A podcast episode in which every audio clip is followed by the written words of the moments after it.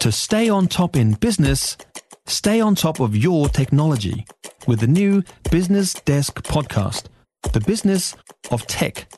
Listen on iHeartRadio or wherever you get your podcasts. News Talk ZB international correspondence with Fisher Funds, New Zealand's most trusted KiwiSaver provider. Quarter to six, Donna Demaio joins us now from Melbourne. And Donna, Ukraine's ambassador to Australia has called for the removal of an offensive mural of Russian and Ukrainian soldiers. Yes, it was painted uh, uh, near the CBD in Melbourne. It shows Russian and Ukraine soldiers hugging.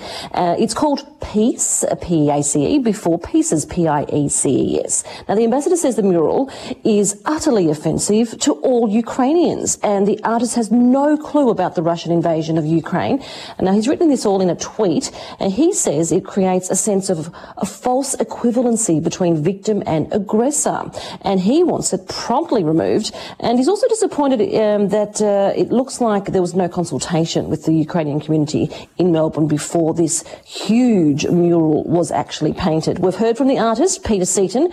He paints under the name CTO. He's apologised, and but he's even had to declare that he's got no affiliation with Russian organisations. Now, he said his intentions were simply to promote peace, but he has told SBS Broadcasting that he plans to paint over the mural now. Okay. And what about these new rules for speed camera operators in New South Wales? Uh, not to hide from unsuspecting motorists anymore. Yes, they have to be more visible before finding drivers, those pesky speed camera operators. We know that, uh, you know, sometimes they're between cars or behind bushes trying to catch out unsuspecting motorists. Well, now they've, there've been constant complaints, as you can well imagine, um, you know, that they were hiding, just trying to generate revenue. Well, now they do have to show a, a photo proving that uh, there is some kind of warning sign before they can fine any drivers.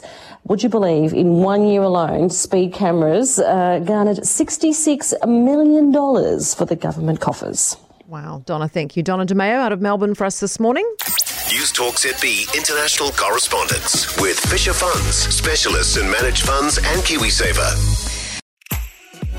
If you enjoyed this podcast, you will love our New Zealand Herald podcast, The Little Things, hosted by me, Francesca Rudkin, and my good friend Louise Airy. We focus on all the little things that you can do to make a positive impact on your life and to cut through the confusion from the health and wellness industry.